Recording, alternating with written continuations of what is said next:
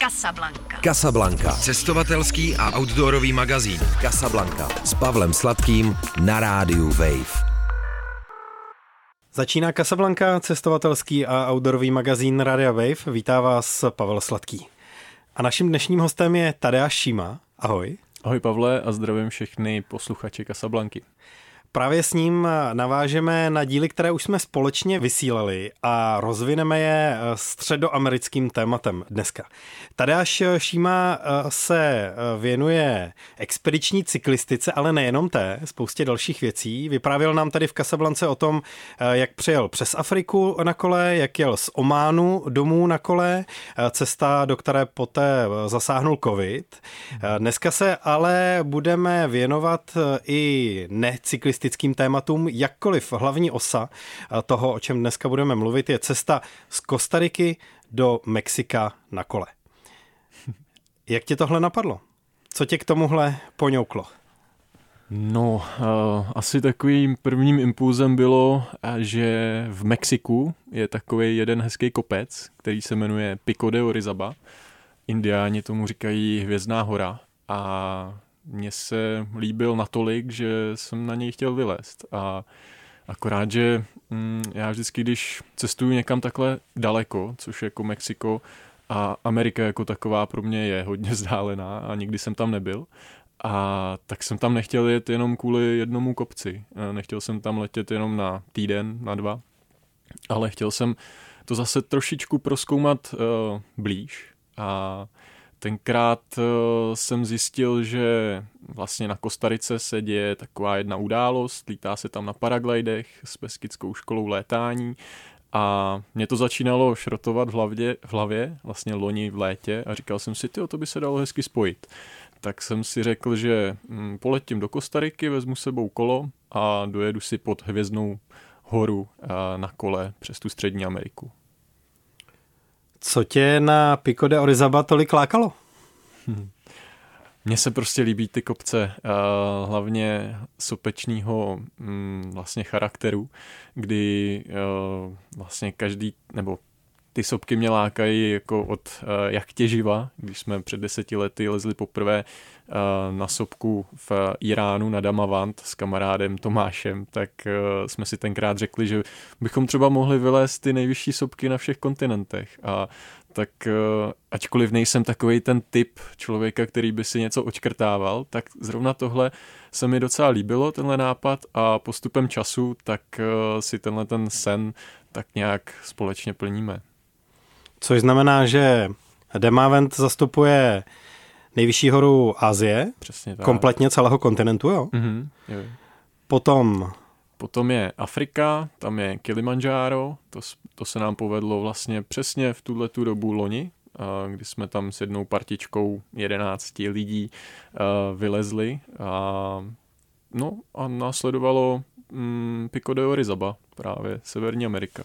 Ještě zbývá teda Jižní Amerika, pak uh, Oceánie a uh, pak asi takový ten největší špek, to bude na té Antarktidě, no. takže to si necháváme asi nakonec, ale třeba to jednou vyjde a když ne, tak vlastně je to docela jedno, my se spíš těma hora, horama kocháme. A nejvyšší sopka oceánie třeba, to je? Jo, já si to nepamatuju z hlavy. Je to... Protože tam jsou všechny ty Krakatau a tyhle hmm, ty hmm. vulkány přímo z moře, ale co je Myslíš nejvyšší tam... sopka oceánie, netuším. A já si nepamatuju přesně ten název, ale uh, to už tak doplníme. Ale, okay. uh, vím, že se tam jde pěkně dlouho, uh, takovou neprostupnou džunglí na Papue, tuším. A to je, má to něco 4,5 tisíce metrů nad mořem, takže Eh, je to poměrně vejška, jo? že to není žádná maličká, maličký kopeček, který by uh, tam byl na nějakém ostrůvku, ale má to docela výšku. Ty si tu svoji cestu eh, z Kostariky k té vysněné mexické sobce zahájil tak, že jsi pochromal koleno hmm. právě při tom letání na paraglidu, respektive asi při přistání? Přesně tak, při přistání byl to úplně poslední letový den eh, s celou tou partičkou, se kterou jsme tam lítali.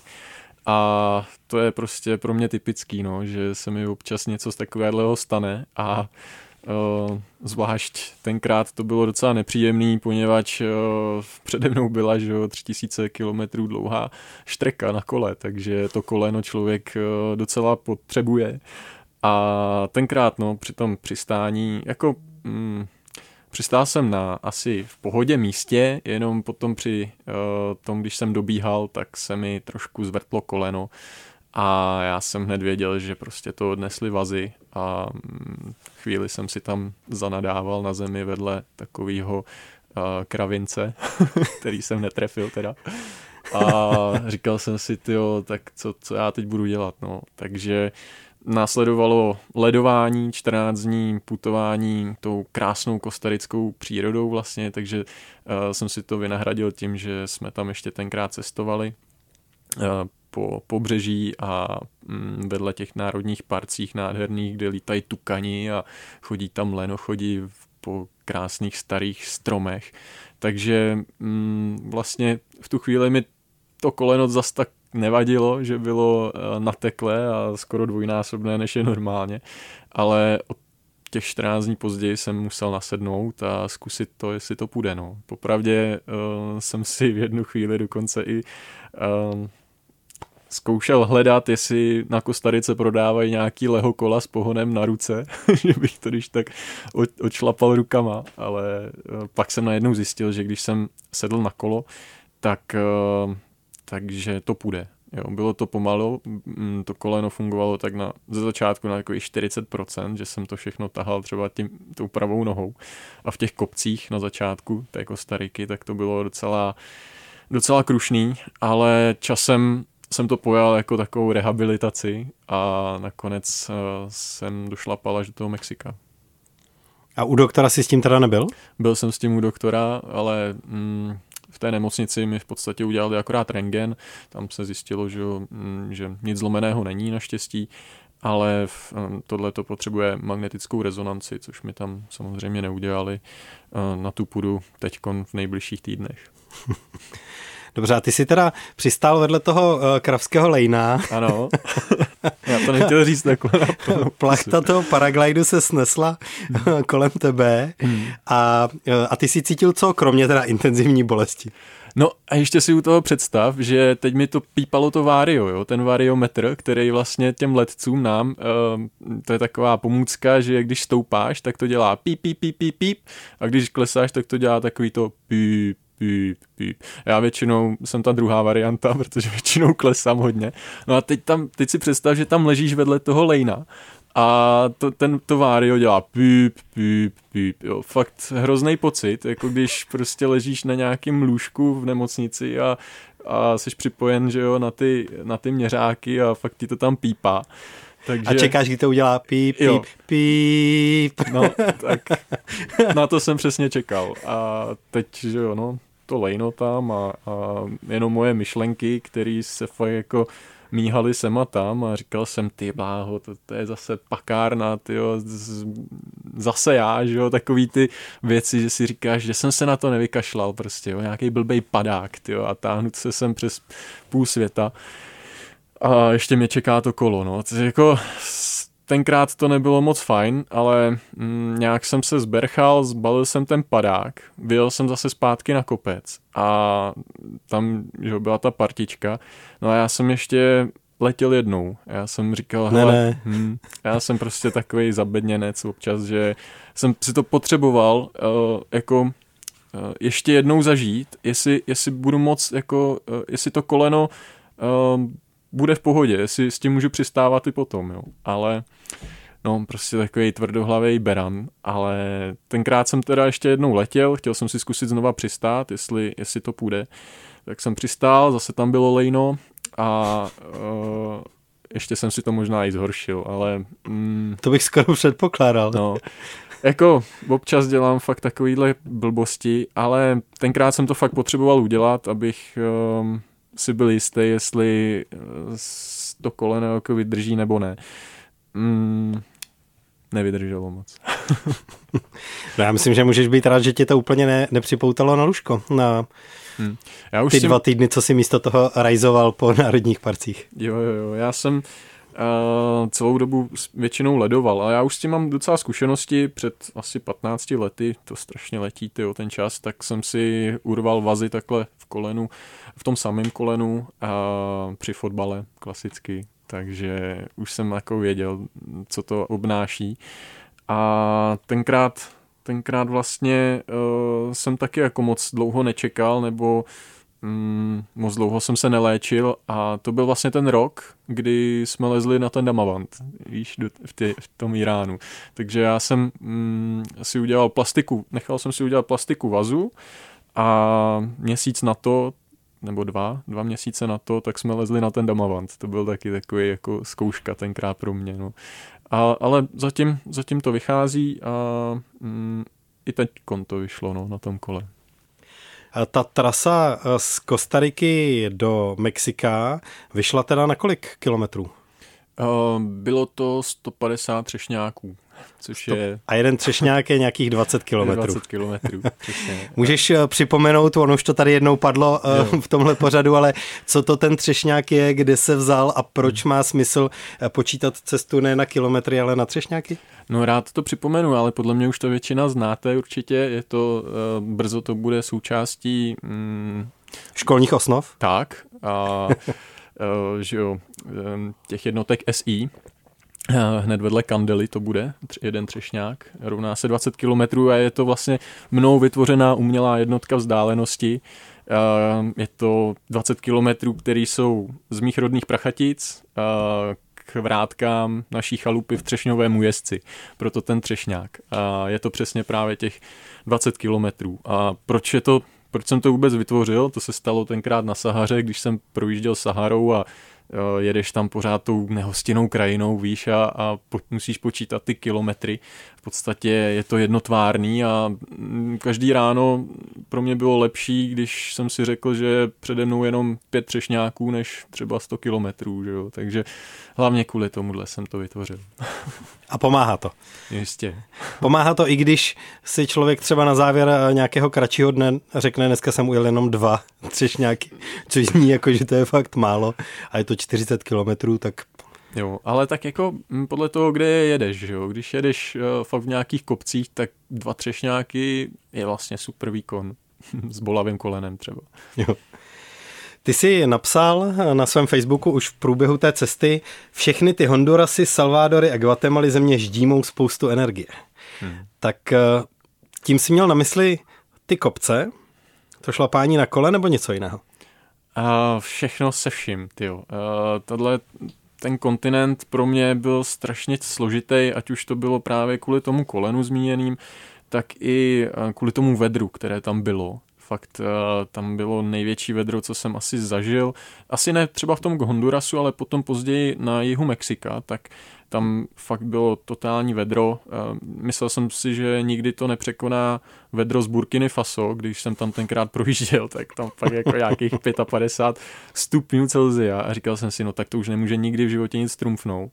A teď jsem projížděl těma Salvadorama a Hondurasama a já jsem třeba denně vypil 9 litrů nějakých tekutin a šel jsem dvakrát denně čůrat, jako jo, ten nepoměr prostě je úplně jo, nesmyslný. No a hlavně mm, i ty lidi, jo, mi tam moc nepři, nepřirostli k srdci. Mm, popravdě nevím úplně do dneška přesně, čím to bylo, uh, ale tím, že jsem tam strávil poměrně dlouhý čas, uh, tak jsem Mm, vlastně k těm lidem byl hodně blízko a mm, jako do dneška vždycky, když přijedu z nějakého kontinentu, tak mám spoustu kontaktů um, na kamarády, který si tam udělám na tom kontinentě, ale tady mám kontakty jenom na pár pytláků a to je všechno. Jo. Takže, pytláků?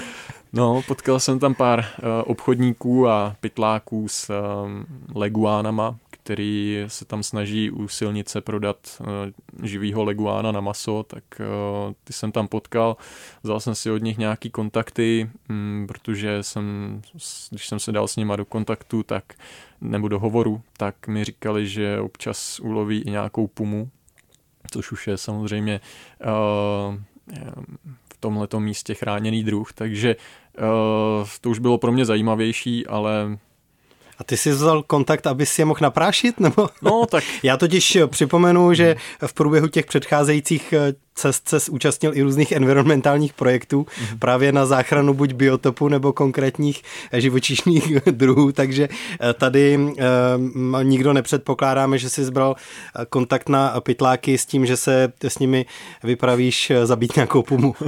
To určitě ne, právě že spíš, spíš z těch um, záležitostí protipytláckých aktivit, jo? že mm, vždycky, když vidím nějakého takového člověka, který mm, tam dělá nějakou nekalost, tak uh, si na ně vemu kontakt a uh, v podstatě vyzvídám, co, um, co loví a, a tak dál, aby se s tím dalo třeba v budoucnu pracovat. Nevím, jestli se na ten kontinent teda budu vracet, ale takovýhle kontakt se třeba vždycky hodí a, a může se s tím mm, dál, dál pracovat. Tenkrát ale mm, prodávali poměrně mm, rozšířený druhy, mm, leguán černý a leguán zelený, což je tam podstatě na každém rohu, když to řeknu, ve Střední Americe a v Jižní. Ale i tak, když prostě vidíš, jak tam prostě mm, prodávají živé, živé tvory, tak uh, tenkrát jsem je od nich odkoupil a mm, po jednom třešňáku jsem je pustil v lese do, do volné přírody. Eh, taky jsem si potom poslechl svoje nějakých, nějaký hejty na sociálních sítích, že podporují pytláky a podobně, ale eh, z nějakého morálního hlediska, když to vidíš, tak jsem to prostě musel udělat a dneska bych to asi neudělal jinak stejně. Zajímá tě ten člověk, ten pytlák, eh, co to zvíře prodává, hlavně z těch environmentálních důvodů, anebo tě taky zajímá on jako člověk? Jako hmm. proč to dělá, jak to eh, tam vůbec funguje, protože spousta eh, těch různých eh, projektů na ochranu přírody fungovala i na tom, že místním lidem je třeba dát nějakou jinou příležitost nebo jim potřeba jim vysvětlit nějaké souvislosti toho biotopu, kde žijou. Týká se to jak, já nevím, vajec mořských žel, hmm. tak ochrany goril v Africe a spousty jako dalších jinak velice odlišných případů. Tak bavil se s nimi o tom, jak žijou a e, co to pro ně vlastně znamená? Určitě bavil. Ehm, mě tohleto téma zajímá mm, jako celý život a tím, že se pohybuju i v oblastech právě v té Africe, kde jsem mm, působil vlastně v nějakých protipytláckých aktivitách, také v Kongu, a mm, vlastně loni jsem strávil tři měsíce na ostrově v Indonésii, taky jsem tam to trochu přičuchnul, třeba i k těm želvám a podobně. Tak tohle je pro mě téma celý život a řeším to, um, není to jinak ani ve Střední Americe. Těm lidem jde samozřejmě o, o život de facto, uh, snaží se přivydělat si um, lovem lovem zvěře, zvířat a pak prodejem u té silnice. Jo. Já uh, tohle samozřejmě chápu, tyhle ty souvislosti, všechno. Um, tady to nebyl zas takový problém, protože tyhle ty leguáni tak jsou fakt rozšířeným druhem, nejsou ohroženým, takže v tomhle případě se nejednalo o nějaký jako úplně mm, brutální zločin, když to řeknu takhle, jo. ale je to, je to vždycky eh, dost takový jako relativní pro mě, jo, protože uh, tyhle ty lidé, tak um, většinou jsou to um, takový pytláci toho druhu, že si fakt chtějí jenom přivydělat na to svoje živobytí, jo. Nej, nejsou to ty pytláci, který prostě jako chtějí vyhubit ten daný druh, jo. Jsou to de facto když to řeknu fakt hodně nadnese, nadnešeně, tak takový myslivci jo, ta, v té v tý, uh, v zóně. Takže mm, on taky jako musí vyvinout nějakou aktivitu pro lov tohodle, tohodle tvora a není to pro ně jednoduchý a určitě je nechce vyhubit. Takže snažím se to vždycky brát ze všech různých stran, tyhle ty věci. A mm, samozřejmě je problém potom, když jdou lovit pumu, jo, která je tam skoro na vyhynutí. Takže um, pro mě je tohle strašně složitý téma a pořád s tím bojuju, pořád se bavím, bavím s lidma o tom a nevím úplně přesně, kde je ta, taková ta hranice mezi tím dobrem a zlem, jo, protože já jsem si tam mm, koupil od nich prostě toho leguána zelenýho, abych mu dal druhou šanci Odvez... A ty si ho strčil na bagáž, na kolo jo, jo. a popovezl si ho teda 20 kilometrů dál, jo? Hmm, přesně tak. To museli místní docela koukat, podle mě. No, tak je, on nebyl vidět tolik. Jo, jo.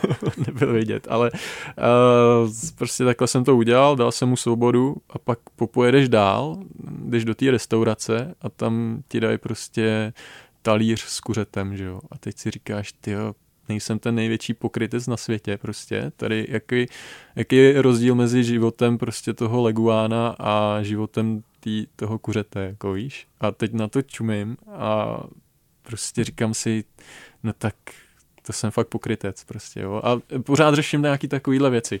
Takže pro mě je to pořád dost složitý téma a nevím, kde je taková ta hranice mezi tím dobrem a zlem de facto. Já čím dál tím víc, když jako projíždím tím světem, tak uh, si myslím, že vlastně ta hranice ani neexistuje, jo. že mm, se prolíná. Potkal jsi někoho jiného na kole za tu cestu po Střední Americe? Popravdě ne tolik teda. Myslel jsem si, že jich bude víc, těchto těch dálkových cyklistů, ale um, pár, pár lidí jsem potkal, jeli v protisměru většinou, vlastně nikdo mě nepředjel, to jsem hrozně rád. a to, jel někdo protisměru, ona tam existuje taková ta Pan American Highway, a kdy, kdy můžeš dojet vlastně z Aljašky až někam do ohňové země tam dole. A tak tam jsem potkal nějakého jednoho Američana, a ještě jednu dvojici, který jeli, mm, jeden jel normálně na horském kole a druhý právě na tom leho kole, protože byl ochrnutý na, na nohy, takže jel mm, s pohonem na ruce. Takže to bylo pro mě jako dost zajímavý a myslím, že to je uh, jako hodně obdivuhodný výkon. Obdivuhodný možná i v tom smyslu, že eh, cyklista se všude, ale i v Jižní nebo Střední Americe musí potýkat eh, s dopravou hmm. a na tom lehokole jsi ještě o kus níž, to znamená, že dost jako ve výši pneumatik, zvlášť nějakých eh, nákladáků. Jak jsi bojoval s intenzitou dopravy ve Střední Americe? Jo, asi největší mm, problém v tomhle byla Guatemala pro mě. Jo, já jsem přejel tenkrát z toho Hondurasu do Guatemaly a jo, najednou takový obrovský provoz a teď tam jezdí takový ty americký traky obrovský a nejhorší byli pro mě uh, kamionáci, kteří vezli cukrovou třtinu. Jo, ty měli za sebou čtyři přívěsy plný cukrový třtiny a byly dlouhý jak týden. Fakt strašně dlouhý kamion. A teď jako, že jo, když to jede a oni brzdí tím motorem, to je zvuk, to je, to prostě spadneš škola skoro. Jo, to je brutální. A teď tě předjíždí, že jo, a ty silnice jsou tam dost úzký a já tím, že vezu ty brašny na tom kole vzadu, tak uh, jsem poněkud tlustej na té vozovce a teď, že jo, tě to předjíždí a teď počítáš jenom ty přívěsy, jako jeden, druhý, třetí, čtvrtý teď na tebe padá ta cukrová třtina, že jo. Takže eh, v té Guatemala, tak tam mm, byla doprava asi největší oříšek, jo. A mm, taky jsem tam viděl asi nejvíc incidentů, tak popravdě, no. Jednou jsem teda bohužel viděl chlapíka, jak ho tam balili do egelitu a to nebyl hezký pohled pro mě a mm, o to víc jsem si potom dával většího majzla na tohle. To rozhodně eh, zní něco jako co chceš zažít no, to fakt na ne. kole Guatemala. to fakt nechceš. Já jsem si potom musel dát i odpočinek u Atitlánu, u jezera a tenkrát eh, jsem nechal kolo kolem a nějakou dobu jsem trávil i v eh, takovém nádherném městečku jménem Antigua, eh, odkud se mm, vlastně konají takové výpravy na sopku a Katenango, odkud se dá vidět právě Fuego, což je činná sopka a to je ráj pro všechny fotografii, kde v noci to vlastně Fuego um, udělá takový, takový krásný divadlo, chrlí lávu do všech směrů, je to nádherný. Takže jsem si udělal takovýhle vyšlap a pro mě to byl tak, taková trošku aklimatizace před tou hvězdnou horou v Mexiku. Potřeboval jsem vědět, jestli i to koleno jako dokáže jít uh, do kopce. Ty jsi na téhle cestě po ty zhruba tři měsíce, eh, co jsi eh, na ní strávil, oslavil taky svoje narozeniny? No. Kam to, kam to vyšlo? Bylo to 31. března a víš, že já teď vůbec nevím. Ty jo, kde já jsem to byl v tom 31. březnu? No já už vůbec nevím. Ale prostě nějaký někde, no, no name no, den úplně, na cestě? Úplně no name, no name den, vůbec jsem to jako nějak neslavil. To jestli jsem byl v Salvadoru tenkrát, mm, je to, je to možný, no, někde, někde tam, nebo to už byla Guatemala. To mě to strašně zbíhá, promiň. Asi tyhle dny úplně jako nějak nepamatuju a tím, že jsem to jako neslavil, víš, tak jo, pro mě to byl úplně normální den. No. Mně to právě připadá jako docela charakteristická věc, že v rámci takovéhle cesty i nějaké denní porce dřiny, hmm. některé věci, které doma jako mají svoji důležitost, tam ztrácejí Eh, nebo možná ti to, nevím, připomínali nějaké zprávy z domova, že máš narozeniny, že jsi to uvědomoval jako pevněji, ale v rámci eh, té cesty tohle význam moc nemá. No. Vůbec, vůbec ne. Eh, já si pamatuju třeba takový ty pardon, výraznější dny jako Vánoce, jo? To, to, to většinou si jako pamatuju, mm, to, to jsou vždycky na cestách takový ty nejhorší dny pro mě, jo, že to je jako, jako smutný docela, když jsi tam sám. Loni, nebo tenkrát na té cestě přes tu eh, přes ten arabský poloostrov, tak to jsem byl v totálním Pangejtu někde ve Spojených Arabských Emirátech. Jsem hledal pořád nějakým hezkým místo a tenkrát jsem tam Uh, nic nenašel, protože tam je poušť, tam nic není. Tak uh, tyhle, ty, tyhle ty dny si pamatuju, ale ty narozeniny, toho 31. to ne, to už jsem byl v Guatemala. To jsem byl v Guatemala a někde jsem zmoknul určitě, takže, takže tak. Fakt to splývá hrozně. A splývají ti i ty země mezi sebou? Salvador, Honduras, Guatemala, nebo je teda něco výrazně eh, odlišuje? Ty si intenzivně popsal tu dopravu eh, hmm. v Guatemala, ale z hlediska lidí, přírody a dalších věcí? Uh, přírodně bych to asi uh, dal do, do velké podobnosti a je to takový western, třeba v tom Hondurasu, každý tam jezdí na koních, což mě strašně bavilo. To bylo hrozně fajn. A s lidma bych řekl, že je to dost taky podobný, Honduras, Salvador a ještě asi i Nicaragua, bych řekl. Eh, v tom Hondurasu si pamatuju, tak tam jsem konečně teda, tam mě někdo eh, oslovil tenkrát, eh, abych si s ním zahrál domino, to, to bylo docela zajímavý a že když vyhraju, tak dostanu od něj gram koksu. Jo, to bylo docela fajn. Nikdy jsem nehrál domino o koks teda v životě, ale prohrál jsem, no, tak jsem mu dal českou 20 korunů a hm, byli jsme si kvit. Musím, musím se v tom asi zlepšit, no ale jakoby nesplývají. A kvůli drogám si tam nejel, že jo? Tak, přesně. No, no, vůbec ne. ne, fakt ne, ty se směješ, ale fakt jsem tam nejel kvůli drogám. Já nejsem takovýhle, já se toho i bojím docela, jo, něco takhle vyzkoušet. Já se směju, ale považoval jsem to spíš za samozřejmost, že na no, takovouhle no, cestu s paraglidem eh, na kole a eh, s motivací, kterou si popsal na začátku, že mi to do toho nepasuje. To jsem rád. Hodně lidí jezdí do Střední Ameriky kvůli sopkám, kvůli přírodě, ale taky třeba kvůli těm pyramidám mm-hmm. a starým civilizacím a pozůstatkům starých civilizací. Tak tomu se taky nevyhýbal, nebo ano? Nevyhýbal jsem se tomu, ale já jsem spíš ten, co se kochá tou přírodou. Jo? Popravdě spíš ocením mm, přírodní krásy než nějakou jako architekturu nebo architektonickou památku. A mám to tak celý život, ale tady, když jsem viděl v tom Mexiku ten Teotihuacán, eh, kousek od Mexico City, tak eh, a když se tam procházíš vlastně tou cestou mrtvých mezi pyramidou slunce a měsíce, tak tyjo, to na tebe fakt dýchne. Jo, že najednou si připadáš jak nějakým úplně historickým filmu jo, a teď si tam představuješ, jak to asi tak kdysi dávno prostě mohlo být, jo, jaká civilizace, jak tam mohli žít, jo. A vlastně ty Aztékové tenkrát uh, tuhle, tohle, ten Teotihuacán jenom objevili, jo, takže my vlastně nevíme, co tam bylo předtím, nebo kdo to vybudoval, takže uh, pro mě to bylo zajímavé se nad tím letím zamýšlet a um, určitě na tebe ta historie, ta indiánská trošku jako dýchne, no.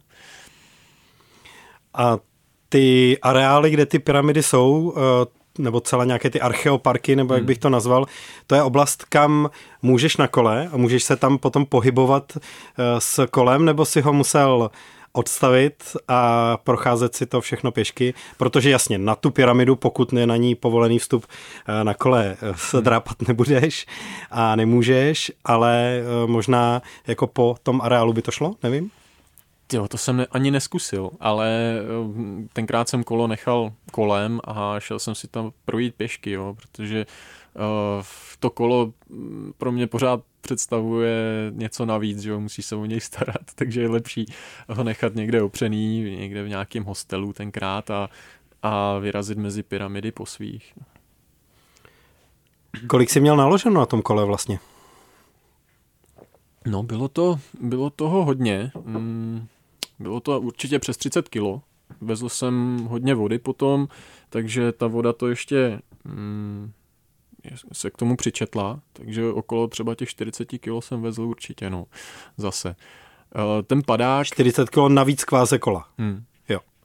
Ten padák, ten padák jsem si pořídil nový, před tím, před touhle cestou, takový odlehčený, aby se mi vešel právě na to kolo. Já jsem to ani neskoušel doma, jestli se to na to kolo vejde, ale nějak jsem doufal, že to tam gumicukama přichytím, což se podařilo a ten padáček tak má vlastně do pěti kilo, jo, i s nějakou sedačkou, takže to nebyla zase taková velká zátěž padák, který jsem měl předtím, tak celá ta výbava byla asi jako trojnásobná, jo, takže mm, takže jsem se snažil jet po vzoru Viktorky Hlaváčkové co nejvíc na lehko, když ona se mi pořád směje, že, že vozím úplně věci, které jsou k ničemu. No, což...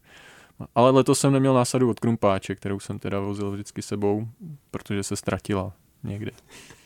Ani žádným klackem se si ji ne, nepokusil nahradit. Uh, nakonec ne. Uh, chtěl jsem něco, něco změnit tentokrát, takže jsem jel bez ní. A ten padák si ještě vytáhnul potom v dalších etapách cesty, když se koleno stabilizovalo? Hmm, vytáhl jsem ho právě nad Atitlánem, kde se lítá, nad tím krásným jezerem Guatemala.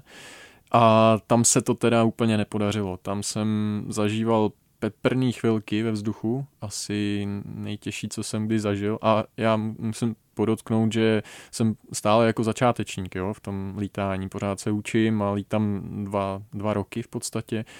A tenkrát jsem vystartoval nad Atitlán, bylo to jako nádherný, ale po nějakých deseti sekundách mi došlo, že tam nemám co dělat v tom vzduchu, protože ty podmínky tam byly fakt silný a já tím, že ten padáček je hodně lehký, je to vlastně single skin, mm, tak není tak výkonný jako třeba těžký, těžší padáky dvouplachtový a těžko se třeba probuješ proti, proti silnému větru. Tady ten vítr byl a já jsem v podstatě mm, v jednu chvíli se přistihl, že na tom padáku couvám jo, proti tomu větru, což je docela problém, když za sebou máš skálu a mm, tenkrát jsem se tam hodně vybál, e, nouzově jsem přistál na, tom, na takový malý plážičce, zahodil jsem padák a říkal jsem ne, tyjo, to už jako nechci nikdy ani vidět, žádný žádný lítání už je to nepřirozený. Ono to fakt je blbost, jako jo, v podání člověka lítat. To, to je jako, uh, je, je to kravina, ale je to hezký hrozně. Takže uh, tam jsem hodně bojoval. No a potom, když jsem dojel do Mexika, tak tam za mnou přijeli kamarádi z České republiky, kteří lezli potom se mnou i na tu Pico de Orizaba a mezi nimi byl můj kamarád taky letec, eh, který si vzal sebou padáček a potom, co jsme slezli tu horu, tak jsme vyrazili na jedno krásné místo v, v Mexiku, kde se říká, že tam jsou podmínky 365 dní v roce pro to, aby člověk mohl lítat na padáku.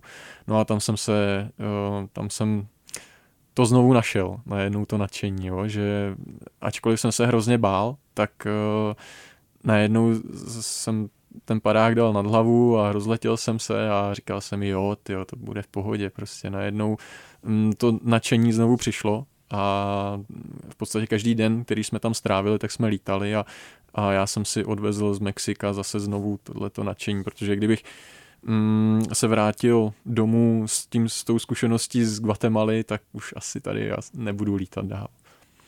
No ty si popsal, bylo to krásné, ale po deseti vteřinách to byla hrůza. Eh, takže jako je vlastně obdivuhodné, že si těch deset vteřin eh, té krásy vůbec pamatuješ, protože...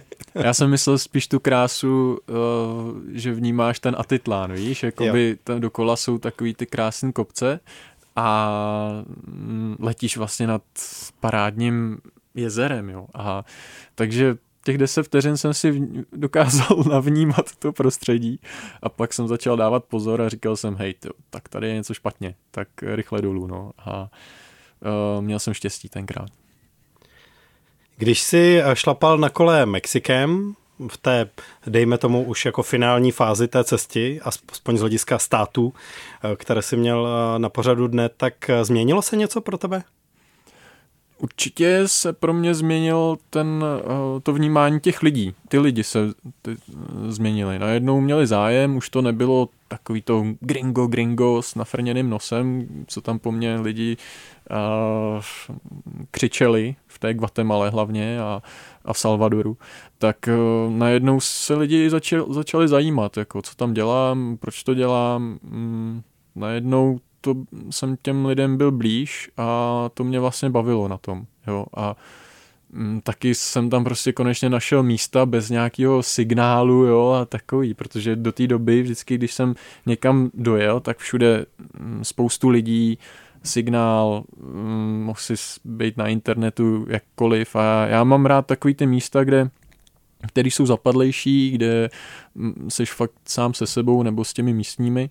No a teď jsem projížděl tím státem Chiapas, tuším se jmenuje, a tam jsou totálně odlehlé vesničky, což jsem hledal. Lidi se sombrérama a spončem a tam jsem s nima nějaký čas trávil a najednou jsem si říkal, jo, dobrý, vlastně to střední Amerika není tak špatná, jak jsem si do té doby jako říkal.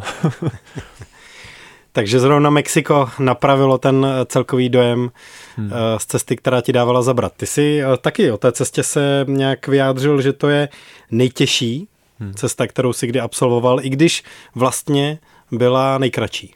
Přesně, to jsou ty paradoxy, no, že ačkoliv v Africe jsem trávil že jo, asi jako mm, dvojnásobně, možná trojnásobně času než tady, tak v mm, jako fyzicky tohle to bylo pro mě eh, jako nejtěžší. No. Ty kopce, to, to vedro, ty, to koleno, ty lidi vlastně a protože já daleko mm, já, mě prostě ta Afrika jako přirostla asi víc k srdci, než třeba eh, ti lidé v, eh, ve Střední Americe nebo v Ázii.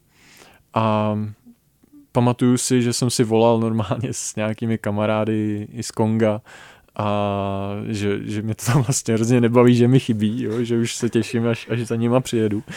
Takže tam takhle to bylo docela pro mě těžký, no. I vyjít sám se sebou později, protože hm, ta samota taky eh, hrála tu roli a já tím, že jak jsem asi starší, tak eh, tím víc ty cesty zkracuju. Jo, že teď to fakt bylo jenom tři měsíce, což je vlastně skoro nic. A čím dál tím více uvědomuju, že ten kořen vlastně mám tady, v té České republice a asi už nevydržím jako delší dobu eh, být někde jinde. Jo, že už si nedokážu představit, že bych třeba byl někde rok a mm, bez toho, abych neviděl ten třešňák v jeho českém kraji. Nebo... A svoje včely, a protože ty včelaříš. Přesně, a moje včely, který mám u Prachatic, uh, u lesa, takže uh, Uh, už si to nedokážu představit odjet na rok. Teď ještě k tomu závěru, protože mě zajímá, jestli Pico de Orizaba splnilo tu pozici, tu roli toho vysněného cíle, kde ta cesta uh, graduje a nějak se to uh, celé zapadne to do sebe, hmm. nebo jak bych to řekl, jaký byl výstup na tuhle sopku teda? Uh, absolutně parádní. Uh, nemohli jsme si přát jakoby lepší počasí nebo lepší podmínky. Všechno dokonale vyšlo. Ehm, já říkám my, protože jsem tam vyzvedl právě ty kamarády, kteří za mnou přišli, protože když se dozvěděli, že, že tam půjdu, že tam polezu, tak eh, toho chtěli být součástí, přijeli za mě, byli jsme ve čtyřech a šli jsme nahoru a tyjo, fakt to všechno vyšlo. Ehm, dali jsme si aklimatizační výstup na, na jiné kop, na jiném kopci, La Malinče se jmenovalo, to bylo asi ve výšce 4,5 tisíce. No a následující den jsme přejeli rovnou do Basecampu, kde jsme přenocovali a v noci, po půlnoci krátce jsme eh, podnikli útok na vrchol a eh, v podstatě zažili jsme nádherný východ slunce na tom úbočí, na ledovci, což prostě s tím člověkem trošku hne a já tyhle ty momenty mám absolutně rád. Jo. Já se snažím k ním nacházet zkratku, kdy ten člověk jako najednou ví, že je na tom správném místě, že prostě tady a teď jsou to takový, těžko se to popisuje, ale určitě to znáš, že najednou ten okamžik prožíváš úplně naplno a tohle to já právě nacházím třeba na těch horách nebo i v tom letu, nebo v zimě, když si jdeš vysekat led do rybníka a jdeš do, do studené vody, tak třeba po minutě to přijde a přijde to třeba jenom na pár sekund, jo? Nemusí to tam být dlouho. Někdo začíná po minutě umrzat, někdo no. po minutě začíná cítit tady a teď. Přesně tak, no. A nemusí to být fakt na dlouho, může to být jenom otázka sekundy dvou. A teď najednou jako na tom kopci, na tom Pico de Orizaba, tak já jsem to tam měl vlastně strašně dlouho. A měl jsem to tam nad těch pět a půl tisíce metrů nad mořem asi, kdy, když jsem fakt docházel k tomu vrcholu. A byl jsem tam najednou úplně sám, tam nikdo nebyl. Bylo to velikonoční pondělí, takže vlastně všichni Mexikánci asi slavili um, velikonoce dole žádní turisti tam nebyli. No a teď vyjdeš vlastně na ten kopec a všude modro, díváš se do té krajiny, seš naprosto sám a vnímáš to intenzivně.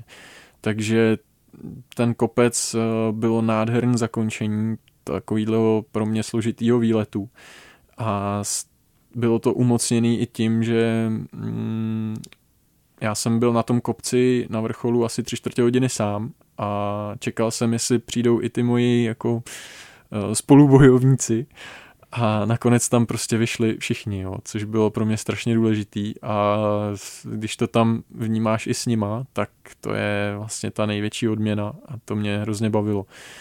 Potom se zhoršilo počasí a šli jsme dolů. Takhle to bývá. Cítím nějaké dojetí z tebe, jo, ještě teď, jsem, když na to vzpomínáš. Určitě, jako byl jsem dojat, mm, není to jako žádný extra třeba sportovní výkon. Jo? Ty kopce, mm, který já lezu, tak, tak jsou většinou o tom, že je to pochodák, jo? nazuješ macky, mačky a máš cepín eh, na tom ledovci, ale nebylo to nějak extra náročný lezecky, jo? je to fakt pochod, ale mm, to vlastně vůbec nevadí, jo? Ten, mm, já fakt ty hory zatím spíš obdivuju, než že bych jako nějak si vybíral technicky náročný a občas je rád obdivuju právě z těch vrcholků a zjišťuju, že nad těch pět a půl tisíce, tak mě to tam hrozně baví. Najednou tam mám úplně spoustu energie a možná časem bych si rád třeba zkusil něco vyššího. Mhm. Takže plán na zdolání eh, všech nejvyšších sopek jednotlivých kontinentů se rozšiřuje o, o další možnosti.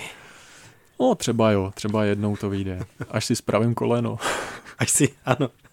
Když máš tu magnetickou rezonanci? No já doufám, že co nejdřív, ještě nevím. Já si trošku jako bojím toho verdiktu, vlastně co to, co to je, ačkoliv tuším, ale pořád to nějak oddaluju.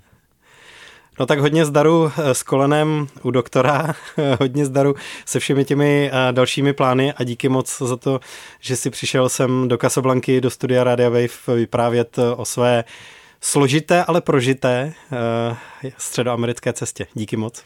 Já taky moc díky, bylo mi ctí a přeju ti všechno nejlepší ke dnu dětí. Měj se dobře, ahoj. Taky ahoj.